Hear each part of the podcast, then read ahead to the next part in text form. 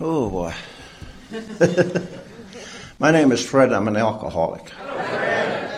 My sobriety date is October 8th, 1988. And, you know, in 1973, I was down in Portland, Oregon, and I had to spend there for a couple of weeks. And I, Sunday night, I ventured down to the Skid Row district, which is Burnside. And me and this one guy got in a big shouting match, and apparently we was disturbing the residents down there, and the cops picked us up. And the next morning, we went to, before the judge. And right, you know, two people ahead of me was this one Indian guy. And I could see him, and he was just shaking. And I was saying, Oh God, please don't let him shake, because I know shaking is contagious to me, you know. anyway, when he went before the judge, the judge looked at him and says, You're shaken. Are you nervous? And the Indian guy said, No, Your Honor, I'm just quick. well, that's the way I feel to that right now, quick. you know, one morning, one Sunday morning, I woke up from the sun lighting up the teepee. I got off the buffalo robe. I threw the flap to the teepee open, and I stood outside facing the east, the direction of the new beginning. And it was a new beginning. And I stood there and I looked there. You know what? I believe I'll join AA today.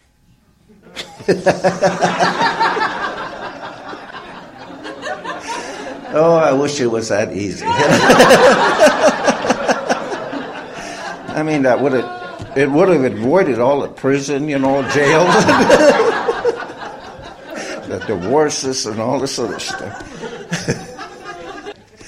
but you know, I was born in 1940. My dad was a World War One veteran in the Navy. After the war, he joined the National Guard, and he was active. Him and my oldest brother was active in the National Guard during World War II, they called up that National Guard, and uh, they told my dad, they said, "We can't take you because your family's too large. I'm the last one out of eleven. And so my dad, being a patriotic person, he was. Him and my mother were very patriotic. My dad said, "What can I do to serve the war?" And they said, "Go to Butte. Go to Butte. Work in the copper mines." But if you go in, if you go into copper mines, you can't get out of there till after the war. And about a year after working in the mines, he sent for the family, and we were living on the Fort Belknap Indian Reservation. I was just about a little over a year old, and that's when I was taken to Butte. So I was raised up in Butte, and I saw Butte as its heydays. I was five years old when I was looked out from our apartment place to uh, park in Arizona Street, and all these people, the mine whistles were blaring and everything, and everybody was drinking, hugging, and everything, and I couldn't understand what was going on. And later on, I found out that it was the end of World War. But from that time on, I remember that there was no Thanksgiving dinner, there was no Christmas tree, there was no Easter ham at our house because these holidays and weekends were reserved for drinking. And uh, the thing was with me, when I hit the, you know, my mother, she was a full blooded Indian. My dad was, he was half, he was one quarter, one quarter Irish, one quarter French, I mean, one eighth French and one eighth English. And my mother, she was uh, one of those, you know, I'll never forget that time. She, I'm eight years old, and my sister and I was watching her, and they was she's always performed when she was drinking there, you know, and she grabbed this beer bottle, one of them long neck beer bottles, and she hit my dad right behind the head. Turned around, he looked at her. He said, "What you do that for, Maggie?" And she saw that she wasn't effective, so she said, "Oh, I was just joshing."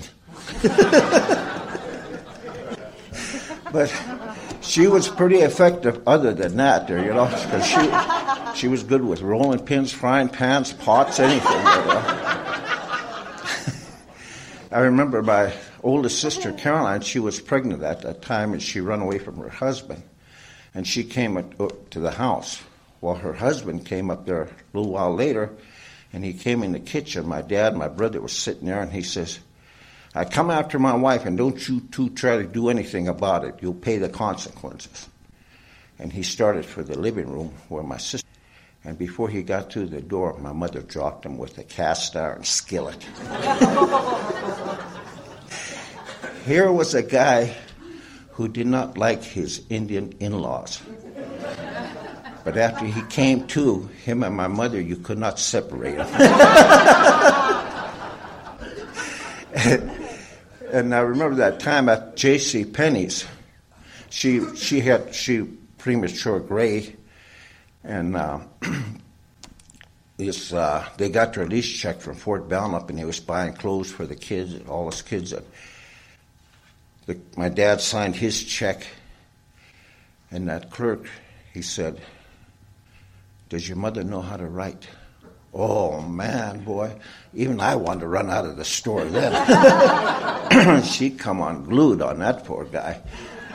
But you know, this at when I was in the fifth grade, this is when alcohol the alcohol caught up with me.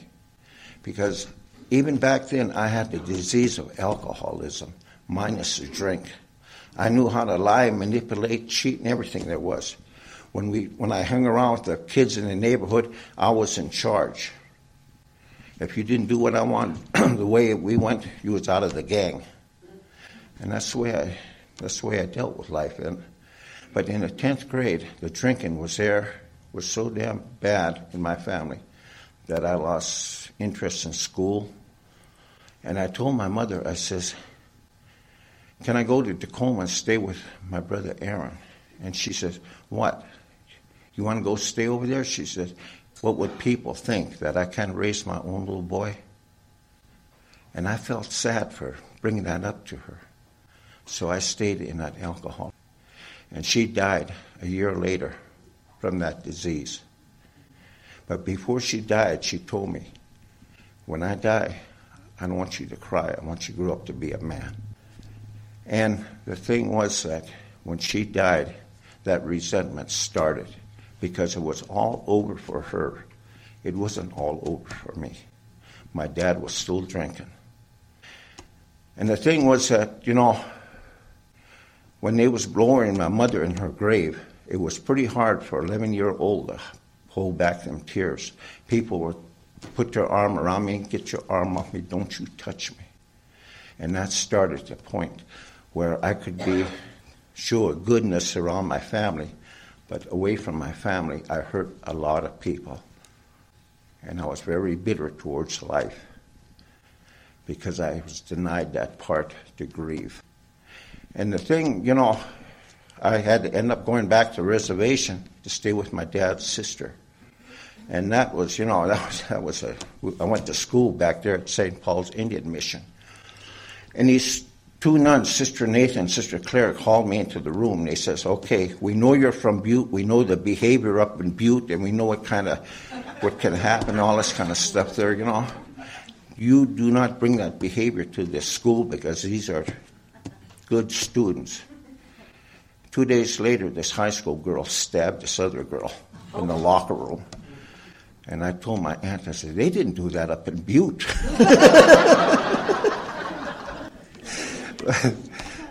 you know, that going back there, it was painful in the fact that people can be very hurtful. People would say, Oh, you see him over there? His mother died from drinking too much. His dad's still drinking. You know, oh, that poor orphan. Oh, this and like that. And so this would make me more resentful and hateful towards people. That I was, I just didn't want to be around people. I left that school when I was in the junior in high school, and I come up to Butte High. Well, I jumped right back in. My sister and her husband started drinking. I had to leave and go stay with my oldest brother. Then he started drinking, so I went to stay with my other brother. By then and there, nobody could tell me what to do or anything. And my oldest brother says, "Well, what?" Do you, I quit high school. My oldest brother says, "Well, what are you going to do?" And you know, nobody's going to tell me what to do or anything like that. And I told him, "Well, as soon as I hit 18, I'm joining the army." Is it not an alcoholic decision? Somebody who can't take orders. My first day of basic training, I knew I made a mistake.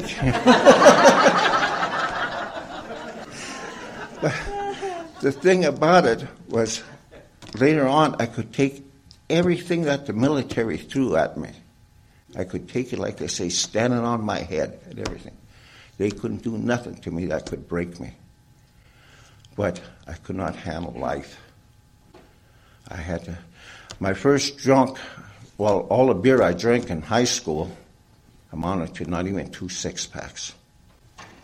My first drunk was over in Germany. They make good beer over there. But my first drunk was also a blackout. I remember being back at the barracks. It was on a Sunday morning. I don't remember how I got back to that cot or anything like that. And if somebody would have came in there with a big book and says, you got a problem and all this kind of stuff, it would have been all over for me right then and there. But as it was, my buddies laughed about it, saw it, having a blackout as part of drinking. And I had many more blackouts after that. But it was always when somebody, when I looked for the solution and somebody said, oh, you don't have a drinking problem, I went along with that solution. And to me, to me, this I went around with people in the service that graduated Yale, Princeton, all of Ivy League. They said, "Fred, go get an education, finish your education, do something." But make sure you get an education. We used to go downtown in Mannheim, Germany. We drink in these lounges where they had soft playing jazz music. You can dance pretty full lines there, and and I was never comfortable. My buddy Rudy Rodriguez, when he came in the company, he told me, hey, Fred, once you get a pass, we'll go downtown Mannheim, Germany. I know a good bar down there. It's called the Imbissstube. And I went down there with him. We was in that bar, I don't even think about a five minutes, and a fight broke out. And I said, I am home. I'm home. That's what's missing in my drinking area. And I became the clown in the military, in the company there, you know, getting in trouble all the time, everybody laughing like that. But I also found out that on weekends, everybody was going downtown and having a good time, and I was pulling KP or extra duty, you know, for my behavior. So I finally started soldiering and everything like that. I put six years in the military, and the reason why I got out was because he was catching up to my alcohol rather than all my other brothers had honorable discharges. If I got anything other than an honorable discharge, what would they think? And so I got out of the military, and against my dad and my brother-in-law's wishes, I went to the mines in Butte. And they paid every weekend. Every Friday we got a paycheck. Every weekend I was drunk. When the miners got ready to go on a strike, I got out of Butte. And the reason why I got out of Butte, I said to myself, there's just too much drinking here. I went to Seattle. About four years after that, I had to leave Seattle because there was just too much drinking there. so I ended up in Portland, Oregon. And it was important in Oregon that I really come to terms that I was having a problem with my drinking. And, you know, I told this one guy, I says, I think I'll go to AA. And he says, You don't belong in AA. He said, Them people that drink under the Burnside Bridge and drink out of a brown paper bag, they are the alcoholics. You're not. So, all right, if you say so. and then it kept going on, on, on, and I wanted to look for something. Why am I drinking? Why am I drinking? Everybody else can drink, go to work, be responsible, not me. Why? And I started looking for that answer. You know, and the Beatles at that time, they had their gurus. Well, I couldn't afford a guru. I couldn't afford to get out of the state, let alone go to India, you know. But anyway, Martin Luther King came up to that with that speech about going to the mountaintop. Well, I'm just too lazy to walk up the hill. and I, I, I kept searching for some something there. You know, why am I drinking? Why am I drinking? Then I ran into my friend Larry. Larry was a Mormon, and he introduced me to the Book of Mormons. He, when I read it, I asked him questions and stuff like that, and. Uh, Larry told me that one thing. You know, the Native Americans, they are from the tribe of Levi. They are the lost tribe. And then it hit me. That's why I drink. I'm a lost Jew.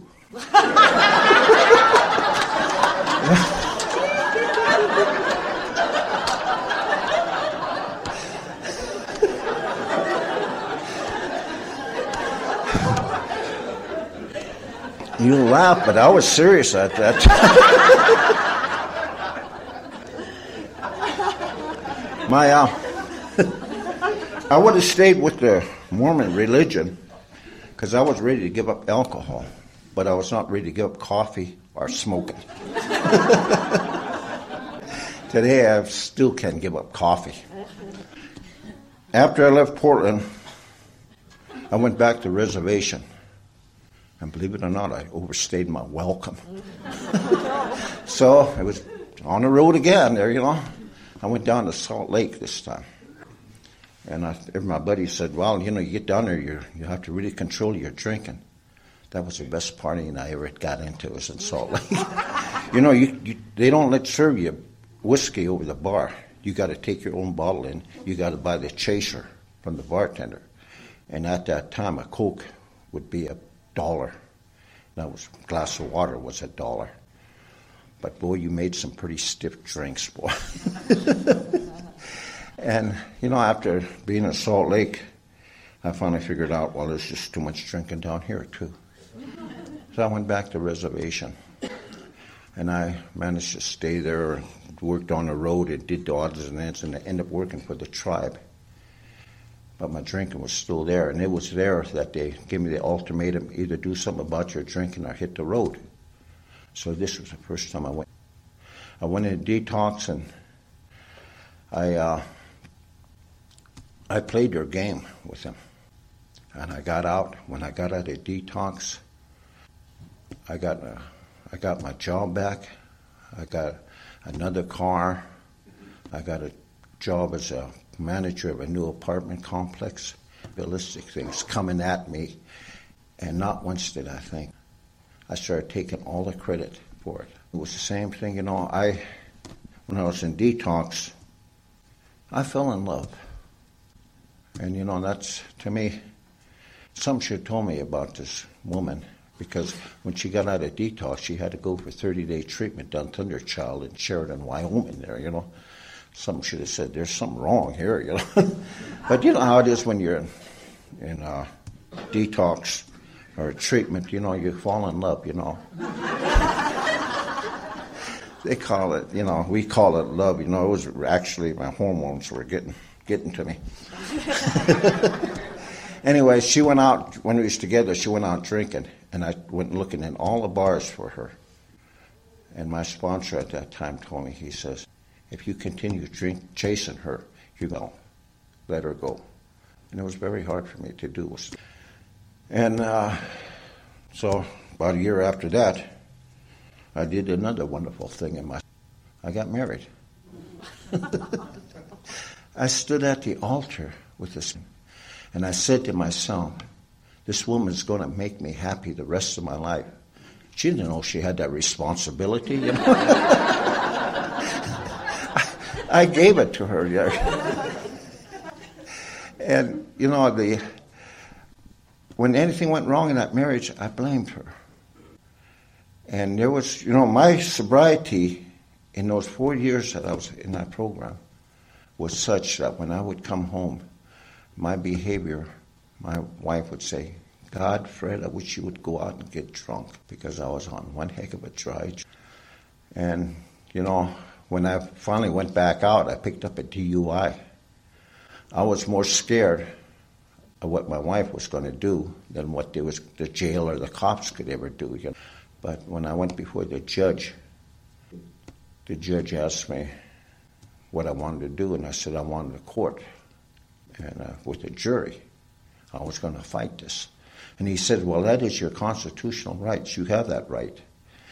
However, I must warn you that when they brought you in last night, they had a video of you. And I said, What was the other deals there? You know? I wasn't about ready to see myself drunk. No way, boy. so I took the other deal there. but my wife said, You will pay for all the car and pickup insurance out of your own pocket. And I'll tell you, those insurance jumped. First of all, I got canceled for steel. I had to go to that Dairyland or something like that, and it was by the month. And next time I went out, it was just for a couple of weeks, and then I went out the third time, and I ended up going down to Thunderbird Alcoholic Treatment Center, Sheridan, Wyoming, where I graduated with a flying colors because I knew how to BS and they couldn't. And I came back from there on 58 days after I got back, and this time I was drunk for eight weeks up in Chinook, and I was enjoying myself, everything. Because when I drink and I get away from family, it seems okay when I get around family, when I'm drinking, all of them resent come back into play. Anyway, I went back to the reservation drinking. I knew this was the end. And I went back to the reservation. I had a 25 automatic pistol. And I, and I was sitting there. I'm one of them selfish drunks. I had about this much left in a whiskey bottle and I'm not going to leave any drinks behind for nobody. so I, as soon as I finish this bottle, I'm going to kill myself there, you know. And I would look up at my grave and where my mother and dad were buried, and I would cuss them out, feel sorry for myself. And, and I put that pistol in my mouth. I got to the bottom of that whiskey bottle just when I was getting down to the last few slugs in there whiskey started doing what it always does the bottle. I'll commit suicide tomorrow. but later on, I, in search of that bottle, I got in trouble with that gun. And so I know the outcome of my last relapse over it. I don't know the outcome of it. And the thing is, there, you know, I had to go, I was drinking when I was depressed I told my wife, I said, geez, I feel terrible when I wake up in the morning. I can't sleep. I can't. And so she had me go to the doctor. And I went to the doctor, and he said, we'll take a blood test, and we'll call you back. So they called me back. He said, Your blood's okay. Iron's up, potassium, everything, everything. Do you think there's a possibility that you can be depressed? I said, Depressed? Isn't that a woman's disease? Men don't get depressed. Well, I was depressed. And if you ever get drunk being depressed, look out. Like I said, I know the outcome of my last relapse. And the thing was, you know, I ended up in a psychiatric hospital in Sheridan, Wyoming for three months. And I went down there and it was same BS.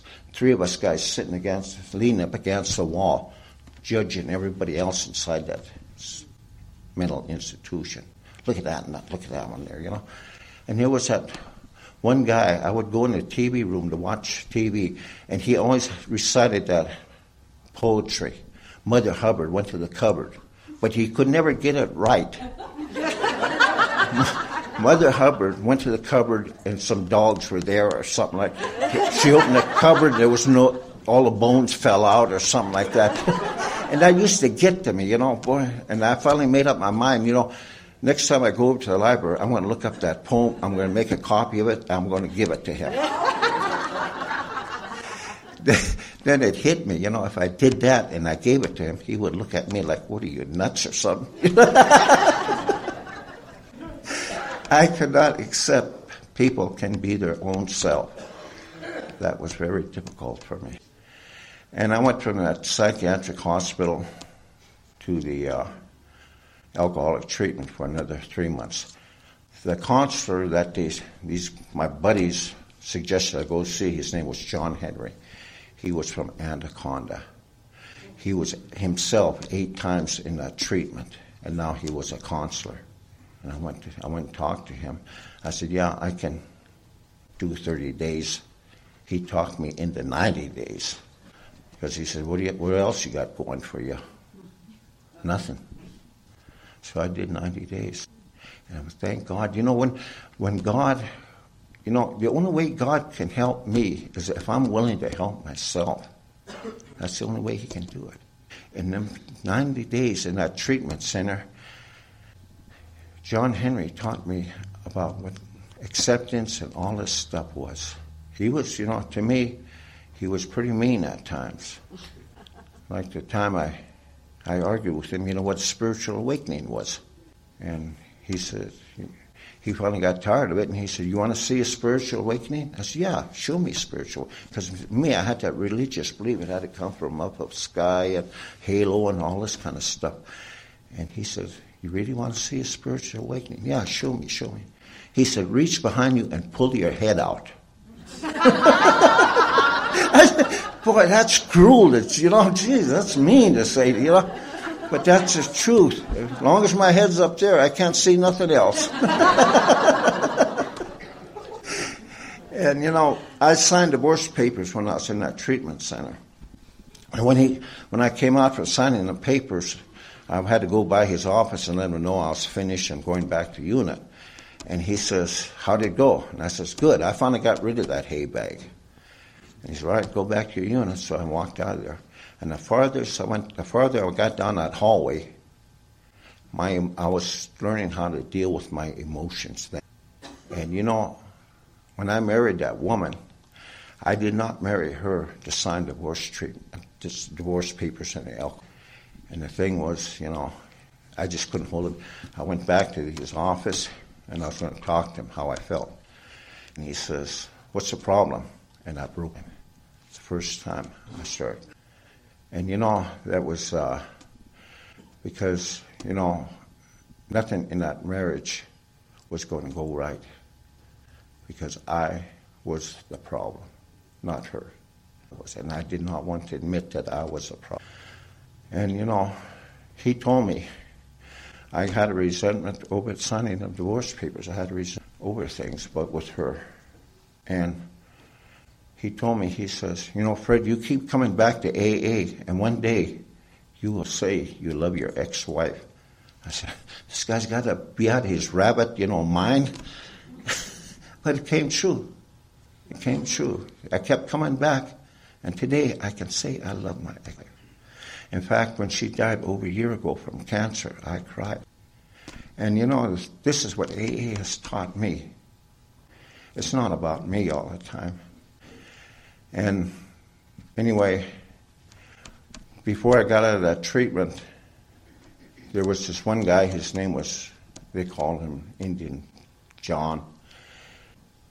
John Henry used to always ask, ask every time he'd come in treatment, John would ask him, well, what's going to be different this time? He said, I don't know. He says, every time I go out and get drunk now, he says, I lose control of my bowel movement. So when he graduated, he was there for a 30 day program. He graduated. John Henry asked him, What's going to be different? Just, I'm going to go out and shit my pants and then get drunk. I thought, now that's honesty, you know. I got out of the I got out of the treatment center there, and I came back here. I came here to Helena. I did not want to come to Helena because I remember the Last Chance Gulch. That was part of our drinking deal. But when I came back against my better judgment and against what I wanted in life and everything, I saw a different Helena. I was at the Boyd Andrews halfway house five months before I got sentenced to prison. And you people brought AA into the halfway house. You people brought the message to this guy who very reluctantly accepted it. And you know, I went to my first AA roundup before I went to prison. It was a spring roundup in Butte. And that's what I needed That's what I really needed before I went to prison. And it was, you know, it was that letting go deal. And they told me, if you're going to prison, you better have a sponsor. Well, what am I going to do with a sponsor in prison? Thank God I listened to you people. I got a sponsor before I went. And I was able to call him up. I was able to call him. And I, I said, this guy is really a really good guy. He's a God gift and everything. And when I got out of prison, he showed me a piece of paper, and it had amount of time and it had amount amount of money next to it. And I said, "What is this for?" He said, "This is the phone calls that you made to me. We're self-supporting through our own contribution." I thought, I thought, I thought you was a good guy there. I had to pay for my phone calls there. But that's how AA works. And you know, when I was in prison, this uh, I had and my resentment towards my ex-wife at that time was such that it used to keep me awake at night. And I would be awake all night long. If I hadn't married that woman, I wouldn't be here. And all this kind of, and then the next thing I knew, the guard be opening the doors. We had to get up. I'd be no sleep. I'd be burnt out and everything like that. Beautiful. if she knew how much control she had over me, she would have loved that boy. but the thing was, you know, with uh, my deal thinking in prison, was, you know, this when I was going to AA meetings before, this one woman used to come to the meeting. I knew her story. I knew when she was going to laugh, when she was joke, joke, when she was going to cry, and all this kind of stuff. I knew it. And after the meetings, we'd go have coffee, and I would judge her. And I was saying, if she doesn't change that story, she's never going to make it. Not in AA. It's always the same story. Oh, when I was in prison, I got to thinking, I wonder if she's telling that same story. the one I should have listened to, you know. But uh, after prison, after I got out, I went to pre release for 90 days in pre release at Butte. And before this whole thing happened, years before, my brother in law and my sister ran that Argyle Hotel in Butte where the pre releases at. My nephew took me into this room and he showed me his room. He had a telephone in there and he was only about nine years old then. He was his phone, his radio, his alarm, TV, and this was his room, his desk to study in. He was so happy and everything like that. When I came from prison, my first night in the Butte pre and I tell you, I didn't sleep. I laid awake all thinking, what, what went wrong? And I saw the games that they play in prison. I saw the games that the immature games that they play in prison and pre-release and like that. That when I got out of pre-release in '91, February '91, I said to myself, I will go to any lengths not to come back to this Mickey Mouse outfit. I kept that. I went to any lengths that time. As painful as it got, I came, kept coming back. The thing was, you know, after I got out, I was allowed to come over to Helena to see my sponsor. I had a Jeep pickup that had no radio in it, and he used to tell me things that when I drove back to Butte by myself with no radio in it, the only thing going on was between these ears. Boy, I, I hate that son again. I'll never talk to him and all this kind of stuff. Next few days, I find myself calling him, and he was he wasn't, you know, telling me you got to do this. You got to. He was showing me that there was another way to look at the situation. It was my perception of how he was telling it to me, because I didn't want to hear it. I wanted my own better judgment. The importance of having a sponsor to me is because without a sponsor, I would never have made it. I had to turn over my better judgment to somebody because my better judgment, what to do for me, and I didn't want to give it up. But my better judgment got me in jail, prison, divorces, fired from jobs, all this kind of stuff, and I didn't want to give it up. But when he took over my better judgment, I could see life a little. And the thing was, you know, my aunt, who raised me after, uh, she never wrote to me when I was in prison, and I had a real strong resentment. And it kept building, kept building, because I put her on a pedestal. All I wanted was for her to say she loved me. It was more important for her to tell me she loved me than it was for God. That's where I was with that. And it was eating me up. And I finally made up my mind. I said, if anything happens to her, I am not going to her funeral. I was over here to Helena uh, talking to my sponsor, and I thought, well, I'll let him know about that. And I, I told him that if anything happens to her, I'm not going to her funeral. He said, well, you don't have to. I said, finally, he agreed with me. And you know what? He said, however, uh-oh. it will be nice if you go see her while she's still alive. I said, why didn't I keep my mouth shut there? And then my other excuse was, you know, my car wouldn't make it. Well, my girlfriend at that time, she says, well, we can go in my car. I would love to see your reservation. Invited you, you know. but we went in her car, and it was a 1988 Honda Civic, and uh, not CXR, one of the little poop deals. And all of, every mile down from Butte to Malta, where my aunt was in the rest home, I prayed, God, let this car break down. it was getting 40 miles to the gallon. we got down there, we walked in there to the desk, and the nurse says, Can I help you? And I said, I want to see Mrs. Warrior. And said, oh, she's back over. She's down in that room there. So we headed down there, and my aunt was sleeping. Here was a big woman. At one time, I used to watch her make bread. She would knead that dough she would flip it over and punch it. And I used to think, boy, I hope I never come on the receiving end of that punch. and here she was in the rest home. She had osteoporosis and she was frail, thin, sleeping. And I told my friend, my girlfriend, I said, let's leave, we'll come back later. She said, all right.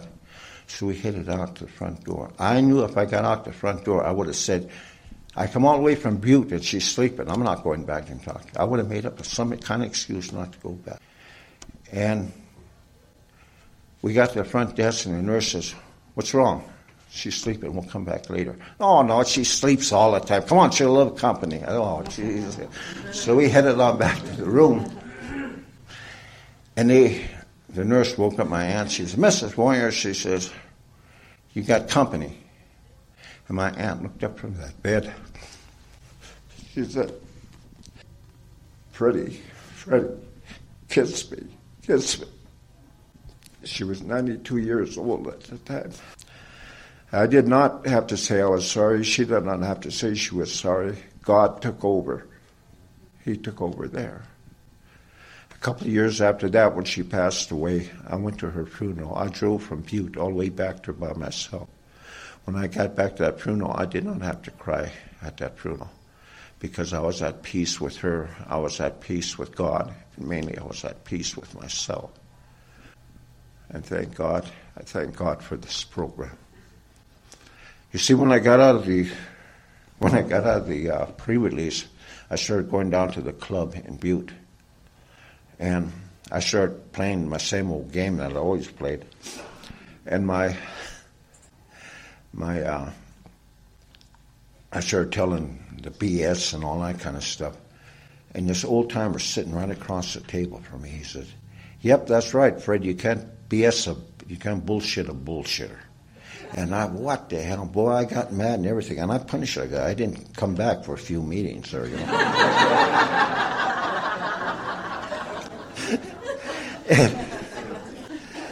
but that was that was my there was that one time this Indian guy at the Sunday morning meeting, he he got to talking, and he got talking about the moon, the stars, Mother Earth, and all. Had it going. He even had me going. Really, I was I was thinking someday I can get up there and I can sound just like that, you know. And when he got finished talking, this woman that was sitting next to me, she says, "You Indians are oh so spiritual." And I looked at her. If I'm so damn spiritual, what am I doing in an AA meeting? this is where I come to find spiritual spirituality. And that, that's where it had to be, that search for that spirituality. In the big book it says spirituality is not a theory. You have to live it. I was always thinking that spirituality, I can go to the mountaintop, I can go to church, I can do this, and, and I will get that spirituality. I can go to the sweat lodge, I'll get. To me, when I go into a sweat lodge, when I go into a church, I go there to celebrate my spirituality. That this, when I go back to Fort Belknap, I go back there every Memorial Day to clean graves. That's how I make amends to my mother and dad. And when I go back there, I always go back down to the Chief Joseph battlefield where he surrendered. And I make that deal. That is my cathedral. I make my prayers around there. I don't do that to get spiritual. I do that to celebrate my spirituality. And I do that to make amends to my ancestors because alcohol and drugs was never part of their culture. I abused. And so Every year when I go back to Chief Joseph Battlefield, I leave my coin, my sobriety coin, at where Chief, Looking Glass was killed. I leave it there. That was my man. And the thing is, you know, this whole, my girlfriend, she had a, she had a uh, dog. She got out of the rescue. His name was, I think it was Brandy or wino or something like that. well, anyway, she says uh, she named him. Uh, right as she's going out the gate from the animal shelter, there's a sign there that says Chelsea Bailey. So she said, "Your name's going to be Bailey." So that's what it was. I didn't like that dog in the beginning, and but we grew close together as time went on. I used to take him for walks, and he used, I don't know if he did that to bug me. He knew that I was an alcoholic or what he, you know. But he would go, we'd start down a trail, and he would lift his leg up here, go across and lift his leg up, go across, lift his leg. And I said, Bailey, you keep that up, we're never going to get to Harrison Avenue. And he's had his leg up in the air looking at me like, you know, bear with me, you know. but that dog taught me one thing about life stop and smell the roses not where he lifted his leg. that dog taught me that there was fish in that creek, that there was muskrats in that creek. There was used to be a, a what do you call it, yellow wing blackbird. They used to uh, wait till we went past and he would knock my cap off there, you know. These kind of things. I wouldn't I would have gotten mad and come back with a gun at that bird there, you know. But this dog taught me so much, so much. And they say dogs are good medicine, and I believe it. I remember that time that I was going out of town, and I stopped at Burger King, I got a, I got a plain hamburger for him, and I got my hamburger. Well, I gave him his hamburger, and I went over to the gas station. I took that hamburger and I stuck it underneath the seat, and I went over to the gas station, got a bottle of pop, and I came back and I could smell hamburger. And he had a wrapper, and the only thing he didn't eat was a pickle. and I said, Bailey, damn you. And his tail just kept wagging, you know, bring me another hamburger. You know? but that's the way it was. That was the worst I ever yelled at that dog. Bailey, damn you, you know. my girlfriend used to say, you got to correct him, you got to correct him, you know. When she yelled at him, I even jumped there, you know.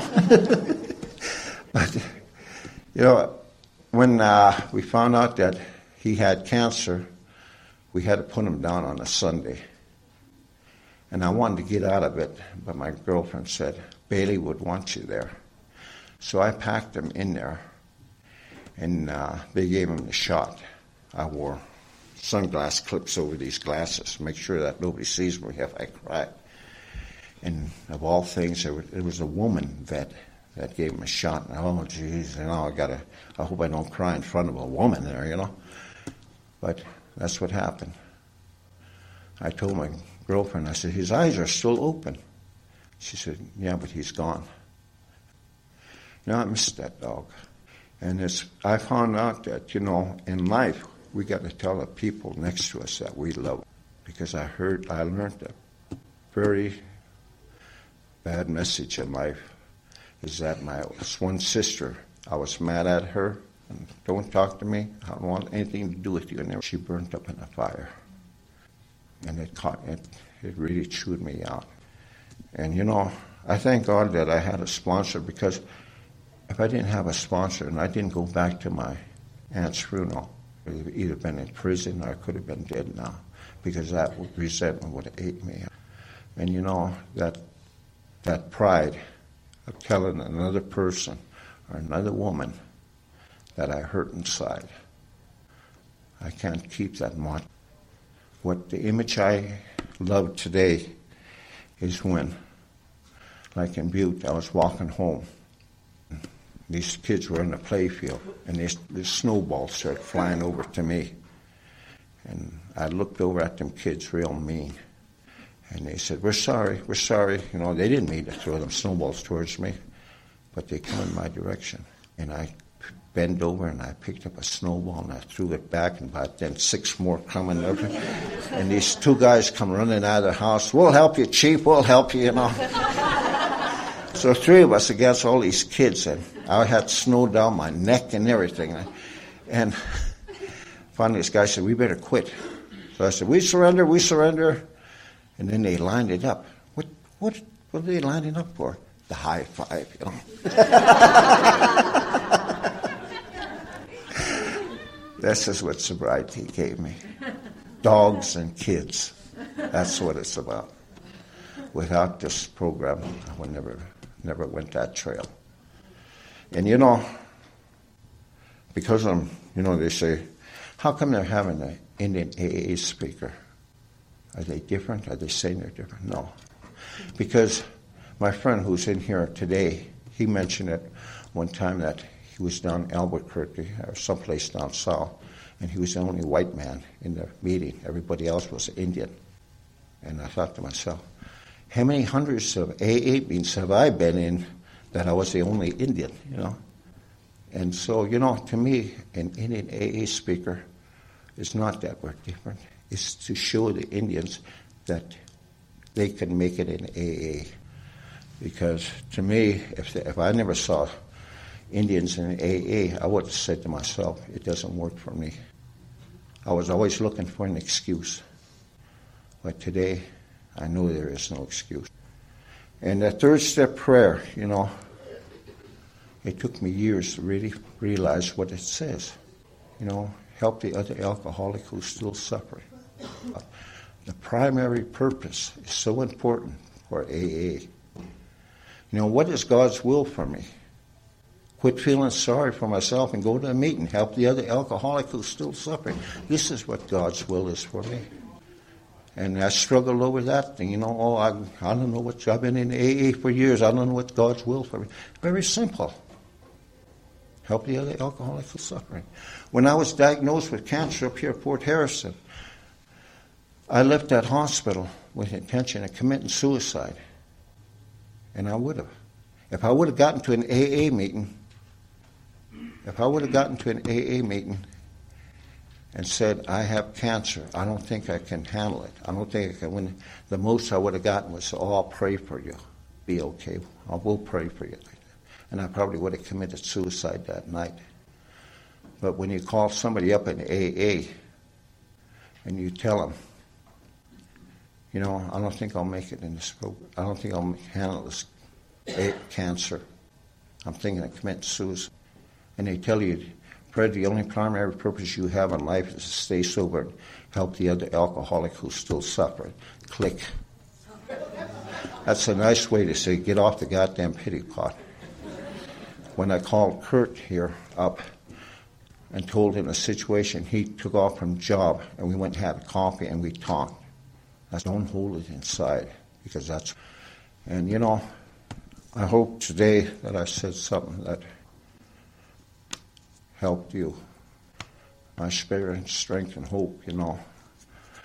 My parents were not the reason why I drank. My sponsor, John Henry, it's a shame that when your mother and dad dealt with life's problems, they drank. how did you deal with? It? So you know, there's a lot of things in AA, just listening to speakers and everything that I can relate to that helps me on. My prayers in the morning are not, God, keep me sober today. My prayers are, God, what can I do for you today that's going to keep me sober? I was so damn selfish, I never realized I wanted God to do everything for me. That all I have to do now do His will. And things are a little bit better. You know, these happy, joyous, and free days, they're not every day. I got to enjoy them when they're here. And uh, I found out, you know, that I can go to any AA meeting in the United States. My oldest sister, when she moved to Yakima, Washington, was, Fred, I hate to leave because I was going to be the last one in our family left in Butte. She said, I hate to leave and leave you here all alone. I said, Caroline, as long as there's an AA meeting in Butte, I have family.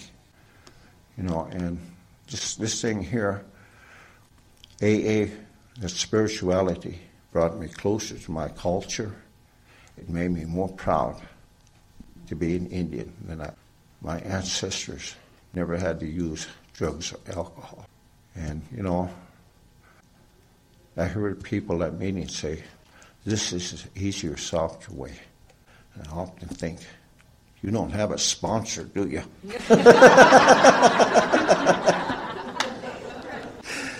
well, I want to thank you. I want to thank Gary for inviting me to be the speaker. It was an honor. And I'm just probably getting over shaken. I want to thank Susie for, and you know, we come from from the same reservation. And they say, you know, oh, I go back to reservation, see all them junks and everything back there. There's nothing but drinking, drugging, and all that kind of stuff. Well, who puts on these sweats? Who puts on these sun dances? Who puts on these powwows? Not the drunks. The sober Indians do. The people who believe in their culture. Who, who gets the drums. Who learns how to sing who learns how to dance to carry this on for the next generation. And so, you know, once again, I want to thank you very much for being here. It was such an honor. Aho. Aho.